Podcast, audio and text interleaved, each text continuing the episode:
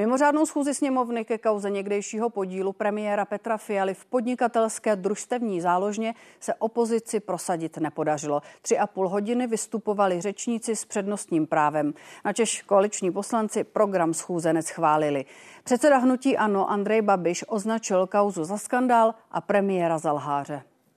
Když jsem tady minule mluvil o tom, že lidi už nemají říkat, že lže jako když tiskne, ale mají říkat lže jak premiér Fiala, tak to platí. Vy jste jeden nejprolhanější člověk, kterého já jsem v politice potkal.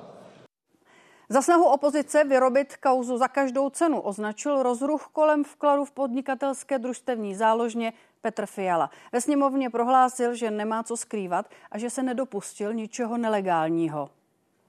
Nejsem z ničeho obviněn, nejsem žádným způsobem vyšetřován, neexistuje žádný případ, existuje jenom předpoklad, že jsem v minulosti pochybil při vyplňování jedné z položek v majetkovém přiznání a já to uznávám. S informací, že premiér Petr Fiala ve svých majetkových přiznáních uvedl, že byl vlastníkem podílu v podnikatelské družstevní záložně, přišel server Seznam Zprávy 22. ledna. Premiér Fiala opomenutí zdůvodnil tím, že měl v záložně běžný účet a neuvědomil si, že to znamená současně i podíl. Oznámil, že do záložny vložil několik set tisíc korun, které tam měl mezi lety 2015 a 2020. Médiím dal k dispozici i bankovní výpisy. Podnikatelská družstevní záložna není jako klasické banky. Každý, kdo tam chce mít účet, musí být členem družstva a vlastnit tak podíl záložny. Mezi podílníky byli v minulosti taky občanští demokraté vyšetřovaní v kauze takzvaných trafik, například Petr Tluchoř nebo Roman Boček. A to v roce 2013, kdy policejní zásah na úřadu vlády ukončil kariéru Petra Nečase. No a v souvislosti s finanční institucí padla i trestní oznámení. Podal je jeden z bývalých podílníků, podnikatel Pavel Vorstna, jejího manažera Kamila Babohová. Ten podle něj v záložně pral špinavé peníze. A jak jsme říkali a slibovali, tak duel, který mohli diváci vidět už během odpoledního vysílání, pokračuje teď v Událostech, komentářích. Marek Benda, ODS, Karel Havlíček, Hnutí Ano. Dobrý večer, pánové. Dobrý večer. Dobrý večer. Pane Havlíčku, nejprolhanější člověk, kterého v politice váš šéf potkal, je Petr Fiala. Opravdu v čem lže? No tak tady je takových indicí, že se udělala neskutečně špatná věc, že není možné to prostě okecávat. Dobře, v čem lže Petr Fiala? No tak, nebavíme se o té kampeličce, nebavíme se o ničem jiném, o tom, v čem on lže. No tak dobře, pokud se nemusíme bavit o kampeličce, tak se můžeme bavit například o ruském plynu, kdy tady pan premiér Fiala tvrdil, zbavili jsme vás závislosti na ruském plynu. On sem jde ruského plynu 60%. Ne, počkejte, bavíme se tedy o té kampeličce, no tak ale ne, říct, ne o její podstatě, ale o tom, co provedl Petr Fiala podle vás. V čem v této věci on lhal? No tak minimálně v tom, že ze sebe dělá trochu popleteného profesora, ačkoliv není možné, aby člověk jeho inteligence nevěděl, že vkládá peníze do instituce, která je v uvozovkách pračkou peněz. A to prostě zcela zásadně. Já vám uvedu jeden příklad, tak se podívejme třeba na to, že pan Petr Fiala dá peníze do kampeličky, je to přibližně 1 milion korun. Tato kampelička dá peníze jakožto sponzorský dar bruselské nadaci New Direction. Tato bruselská nadace New Direction dá peníze do institutu Petra Fialy. A institut Petra Fialy dá peníze na kampaň Petra Fialy, která se jmenuje Restart České republiky. Domníváte se, že je možné, aby toto Petr Fiala nevěděl? On řekl, že to nevěděl? No tak minimálně. Počkejte, on řekl, že tohle, co tu citujete, nevěděl. Já se ptám. Nezaznělo to ani jednou. My jsme ho vyzývali dneska. Takže to nezaznělo, přesto ho nazve váš šéf lhářem. Ale nechte mě domluvit, já říkám jenom toto, to znamená, my jsme toto otevřeli, pan Petr Fiala se k tomu vůbec nevyjádřil, to znamená, jako by se nedělo vůbec nic.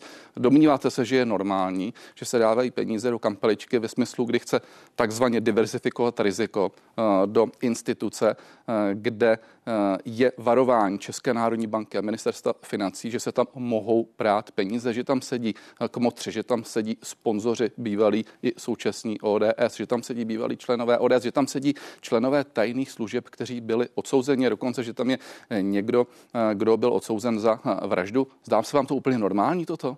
A pan Petr Fiala řekne... K tomu bychom se dostali, já se jenom ptám, v čem lže pan premiér Petr Fiala? Pan Babiš dneska řekl, že Petr Fiala je lhář a myslel to obecně na celou řadu věcí, které padaly a padají. Dobře, na mimořádné schůzi, která byla ale věnovaná teda této věci. No to jste špatně poslouchal, paní redaktorko, protože pan Babiš tam zdaleka nemluvil pouze o tomto. Teda...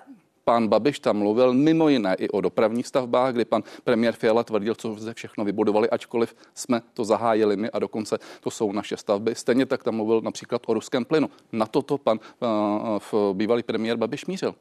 Ano, ale ta mimořádná schůze měla být k této konkrétní věci. To ano, to máte pravdu, kdyby byla otevřena. Ano, ano. Jenomže ona nebyla otevřena, to znamená, ten, kdo má přednostní právo, tak může otevřít jakékoliv téma. Pane Bendo, vám osobně třeba premiér k té věci něco řekl, k té kauze? Můžu se vrátit ještě k tomu lhaní? Jasně vrátíte, ale odpovězte mi na otázku, mě to jenom jako zajímá. Premiér řekl všechno, co vám osobně chtěl, řekl k tomu něco? Nám to řekl možná dřív než té poslanecké sněmovně, ale prostě říká to přesně to, co říká na veřejnosti. Na doporučení pana Růžičky jsem vložil 950 000 do této kampeličky, které jsem si po 5 letech bez jakéhokoliv zisku vybral, protože jsem potřeboval kupovat byt. Nevím, co by mi k tomu měl říkat i více a jako fakt nevím, co se tady konstruuje za obvinění.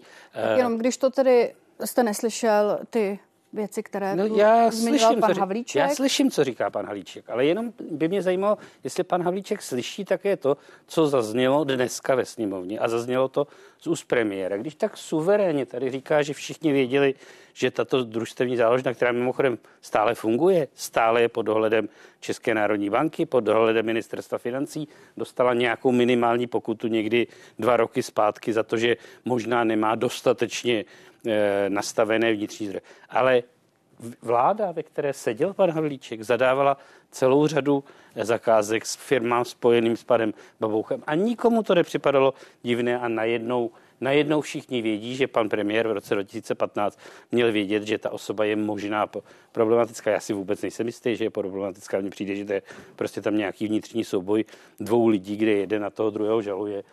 Zatím nepadl žádný rozsudek, nic, co by ukazovalo jakoukoliv špatnost, tak až se něco stane, tak možná můžeme říkat o té společnosti nebo o tom pánovi, že jsou nějak problematické. Fakt nevím, jak chceme konstruovat jakoukoliv chybu premiéra, pokud někam vloží na 5 let peníze a po 5 letech si je bez jakéhokoliv zisku vybere. Třeba tak, že by to mohla být problematická záložna vzhledem k tomu, co i napsali Lidové noviny, že Kamil Babouch poslal těch 5 milionů korun organizaci blízké ODS, oni to zdokumentovali, je to ta nadace New Direction, ta je partnerem frakce evropských konzervativců a reformistů, to znamená uskupení, kde jsou členem i europoslanci ODS. No ale zase nadace New Direction, bych to říkat, je evropská nadace. Evropská nadace kontrolovaná evropskými orgány, tak ta asi si nemůže dělat, co chce. To není pračka špinavých peněz nebo cokoliv jiného. To je evropská nadace, která je zřízena při těch frakcích, tak jak to známe z Německa. My jsme do jisté míry ten model převzali i my, že velké politické strany v Německu, každá má svoji nadaci, Hanse Sadla, Konrada Adenauera, dalších. To samé se udělalo v Evropském parlamentu, tam jsou nadace, ale které jsou kontrolované orgány parlamentu, ty nejsou v područí naší frakce nebo něčeho. A někde je prostor mezi trestným činem, odsouzením, vysokou pokutou a nějakým podezřením, třeba i morálními pochybeními a podobně. Pan Havlíček tady některá ta jména zmiňoval. Ani to... Morálními pochybeními koho? Říkám, někde je prostor mezi možným třeba podezřením, jestli ta instituce tedy vše má v pořádku a jsou důkazy nebo nejsou důkazy na to, zda porušuje nebo neporušuje zákon. A pak jsou tu kauzy, které tu zmiňoval i pan Havlíček. To znamená, ať už jsou to právě tyto peníze, které byly poslané té nadaci, nebo kontroverzní jména jako Petr Tluchoř a další a tak dále. Petr Tluchoř a další, pokud jsou zmiňovány, tak myslím, že jsou zmiňovány. A já to nevím samozřejmě, já jsem tam nikdy nebyl, jsou zmiňovány předtím, než tam byl pan premiér. Právě proto, pane poslanče, jestli si to neměl rozmyslet nebo nevyslyšet radu pana Miloše Růžičky a dát ty peníze jinam. Tak vyslyšel takovou radu, myslím, že příště by to neudělal. Byla ale to špatná rada. Upřímně řečeno, asi když ukládáte peníze do banky, tak neskoumáte její akcionáře. Jo. To fakt, a dokonce i do záložního úvěrového družstva. Jako, prostě to není věc, kterou normální člověk normálně dělá. Já mám taky účet SVJčka, který spravuji ve svém domě. Mám taky UFIO banky, která začínala jako záložna. A nikdy jsem neskoumal, kdo v ní je, kdo se v představě, jestli je problematická nebo problematická není. Pane Havlíčku, vy si žijete všechny obchodní rejstříky, znáte všechny majitele ústavů, ve kterých případně máte peníze. Můžete doložit každou svoji korunu, že není někde uložena, kde by byl nějaký problém. Byť ne trestního samozřejmě rozměru, ale jiného. Pochopitelně, že nesjíždím všechny akcionáře, třeba komerční banky nebo já nevím, ČSOB. Ten problém je ale někde jinde.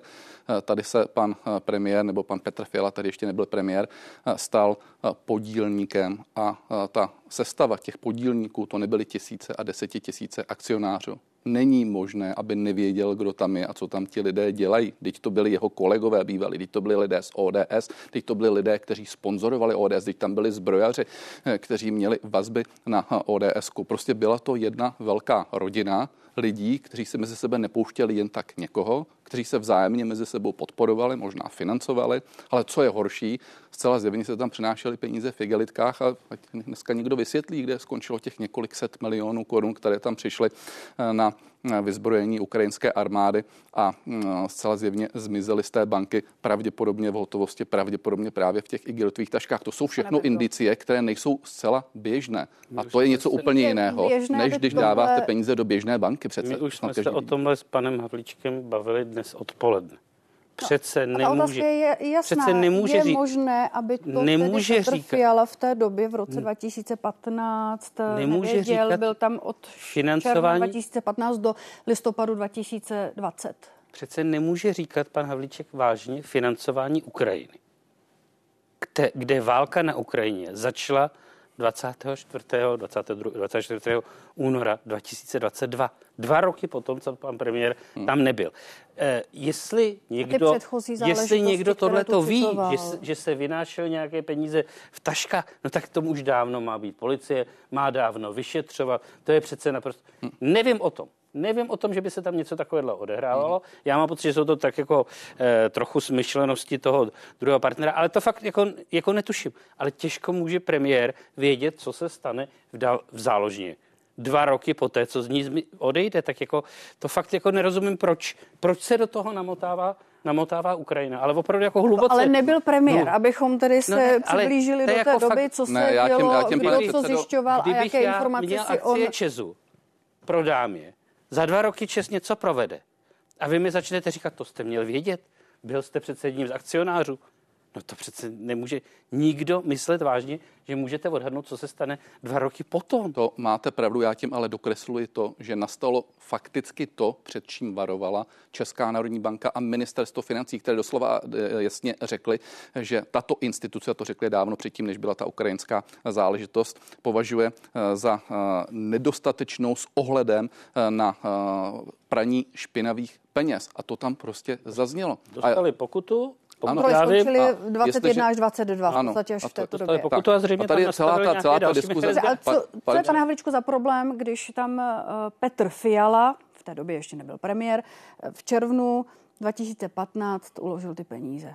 On se samozřejmě může uložit peníze, za toho nikdo nepotahuje, ale on poté neuvedl, že ty peníze v této kampeličce měl a od toho se to celé odvíjí. To ano, znamená je naprosto logické, že se... případně ano. dá peníze na charitu, zaplatí pokutu, ale vy tu kritizujete tu kampeličku. Jsou to přece dvě věci. Bavíme se tu o dvou věcech. Ano, my tu kritizujeme to, že se nám to zdá celé úplně absurdní, protože to na první pohled celé zjevně vypadá jako, že pan premiér, tehdy pan Petr Fiala, ale už velmi významná osoba, dělal kafku, že tam dělal někoho, kdo pouze kryl svojí tváří transakce, které tam byly. Já netvrdím, že on byl strůjcem toho, co se tam všechno odehrávalo, ale v každém případě... On vysvětlil, na co ty peníze byly, jak je potom použil. On vysvětlil, na co ty peníze byly, jak je potom použil. Dokonce novinářům nechal nahlédnout do těch výpisů. Já myslím, že tam nešlo o ten 1 milion korun, co si za to koupil či nekoupil, to je samozřejmě čistě jeho věc, ale jestliže nám dneska se snaží tvrdit, že diverzifikuje riziko, tak prosím pěkně, každý, alespoň pologramotný člověk ví, že buď si peníze dává tam, kde skutečně snižuje riziko, tomu rozumím,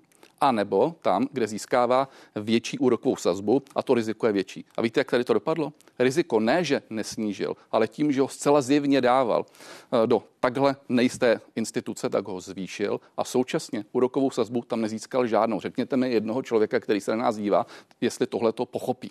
Proč tohle to logicky člověk dělá? Pane poslanče Bendo, s veškerou úctou k panu premiérovi současnému, dá se přece pochopit, že někdo je takzvaným dravcem na tom trhu, diverzifikuje tak, že třeba někde riskuje, někde má peníze v jistotě. Tady to podle všeho vypadá, že uložil peníze a pak je v budoucnu jaksi investoval a že to bylo s nějakým spíš konzervativním úmyslem, tedy pokud jde o hospodaření. To znamená, že si dovedete představit, že opravdu o žádném tom podezření, které provázelo už v té době podnikatelskou družstevní záložnu, nevěděl.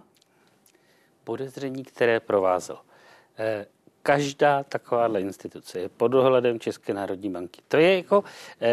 Dobře, takže nevěděl, že tam má podíl. Přece jenom mluvíme tu o nějaké finanční gramotnosti a mít někde účet, že znamená podíl, nemusí vědět úplně každý, ale když se bavíme o finanční gramotnosti, tak asi do ní budeme zahrnovat pana Petra Fialu, kterému navíc radil třeba Miloš Růžička a měl v té době spoustu jiných lidí znalých trhu, kteří mu mohli poradit. Myslím, že předtím padla celá řada kampeliček. Naopak se ten trh vyčistil, Česká národní banka všechny ty kampeličky přelicencovala. Jestli to byla úplně dobrá investice, já bych asi řekl, že úplně dobrá nebyla, protože zřejmě tam bylo rozumnější dát více peněz a pak z toho teprve něco mít. Jaké důvody vedly k Petra Fialu, jestli v tu chvíli ty peníze neměl, pak se rozhodl, že bude raději kupovat byt, tak už tam další peníze většinou to bývá, takže tam musíte mít uloženě nějaký delší čas. Pak se rozhodl, že už je, že raději koupí byt. No to se asi můžeme ptát jeho, ale prostě připadá mi dneska zase na plénu paní ministryně financí Schillerová řekla, že mu mohli vynést ty peníze v bance desítky tisíc.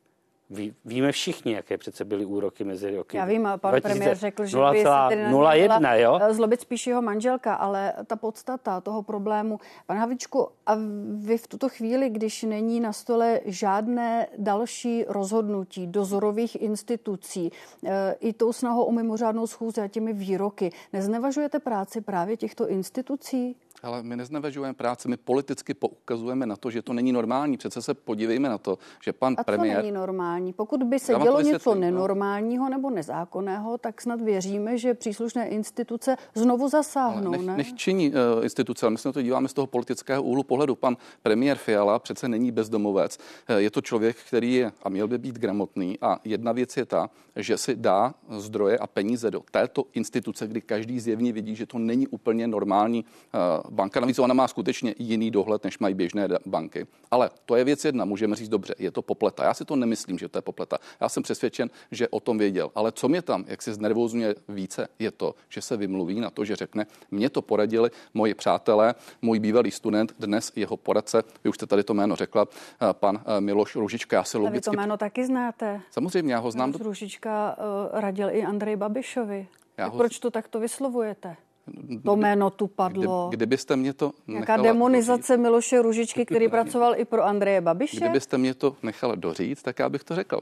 Takže to jméno jsem nevytáhl já, paní doktorko, to vytáhl pan premiér Fiala a řekl a ukázal, ano, tady je můj bývalý student, všichni víme, majitel PR agentury, který dnes radí panu Petru Fialovi. Pan Růžička, který mimo jiné předtím pracoval pro nechválně známého třeba pana Chovance. Ale nechme minulost. Já jenom říkám, že taky pro Andreje Babiše. Jestliže taky to podle toho tak dopadlo.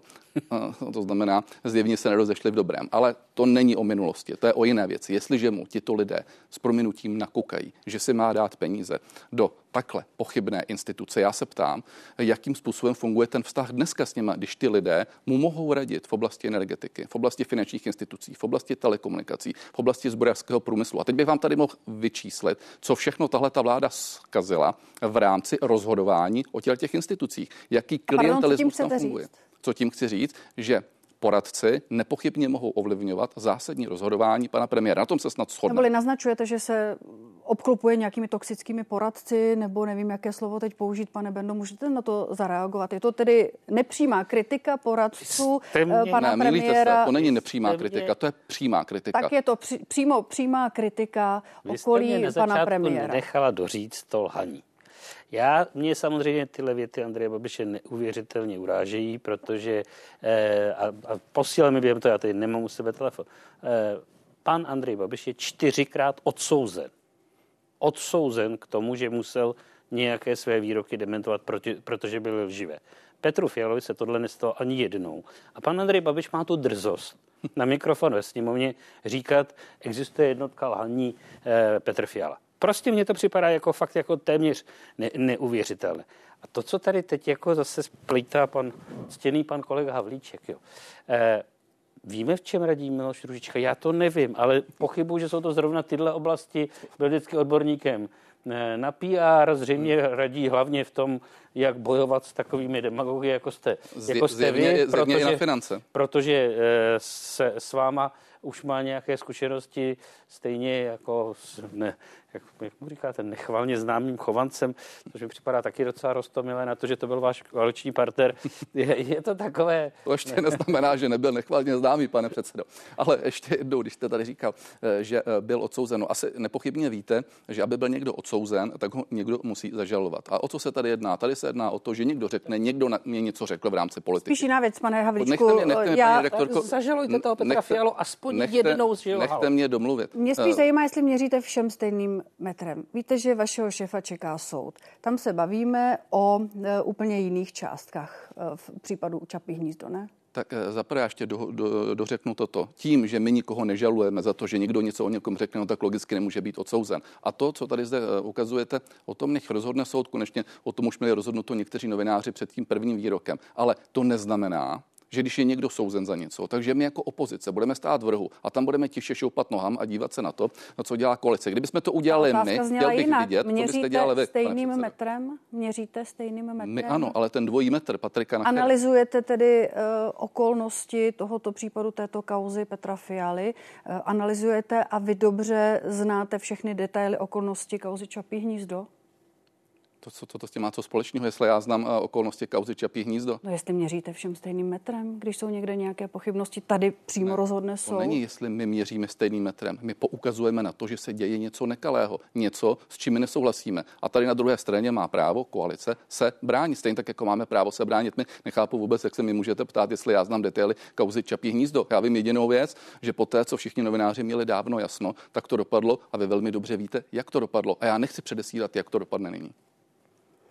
Pane Bendo, měl by premiér Petr Fiala i vzhledem k tomu, co se kolem té kauzy odehrálo, udělat ještě něco víc, třeba zveřejnit daňová přiznání několik let ještě zpátky dozadu, udělat ještě další vstřícné kroky nebo vyjasnění nebo odpovězení přímo na tyto otázky, na které pan Havlíček nedostal ani dnes odpověď evidentně. Tam přece ale není jediná pochybnost kolem Petra Fialy. Tady se smotávají furt nějaký příběhy, jestli je možná něco špatně s tou záložnou, ale kolem Petra Fialy není jediná pochybnost. Vyzývala nás opozice, ať se zpřístupní majetková přiznání. Majetková přiznání politiků jsou přístupná, akorát si musíte požádat a říct, čím jménem. Majetková přiznání. Nějaká další hlouběji do své minulosti, nebo daňová přiznání v minulém volebním střetu zájmu, zákona o střetu zájmu, tak jak už to naznačuje šéf Pirátského poslaneckého klubu Jakub Michálek. Podle zákona o střetu zájmu přiznání, která já dávám, jsou veřejnosti dostupná. Tak ta veřejnost může přijít a podívat se na ně.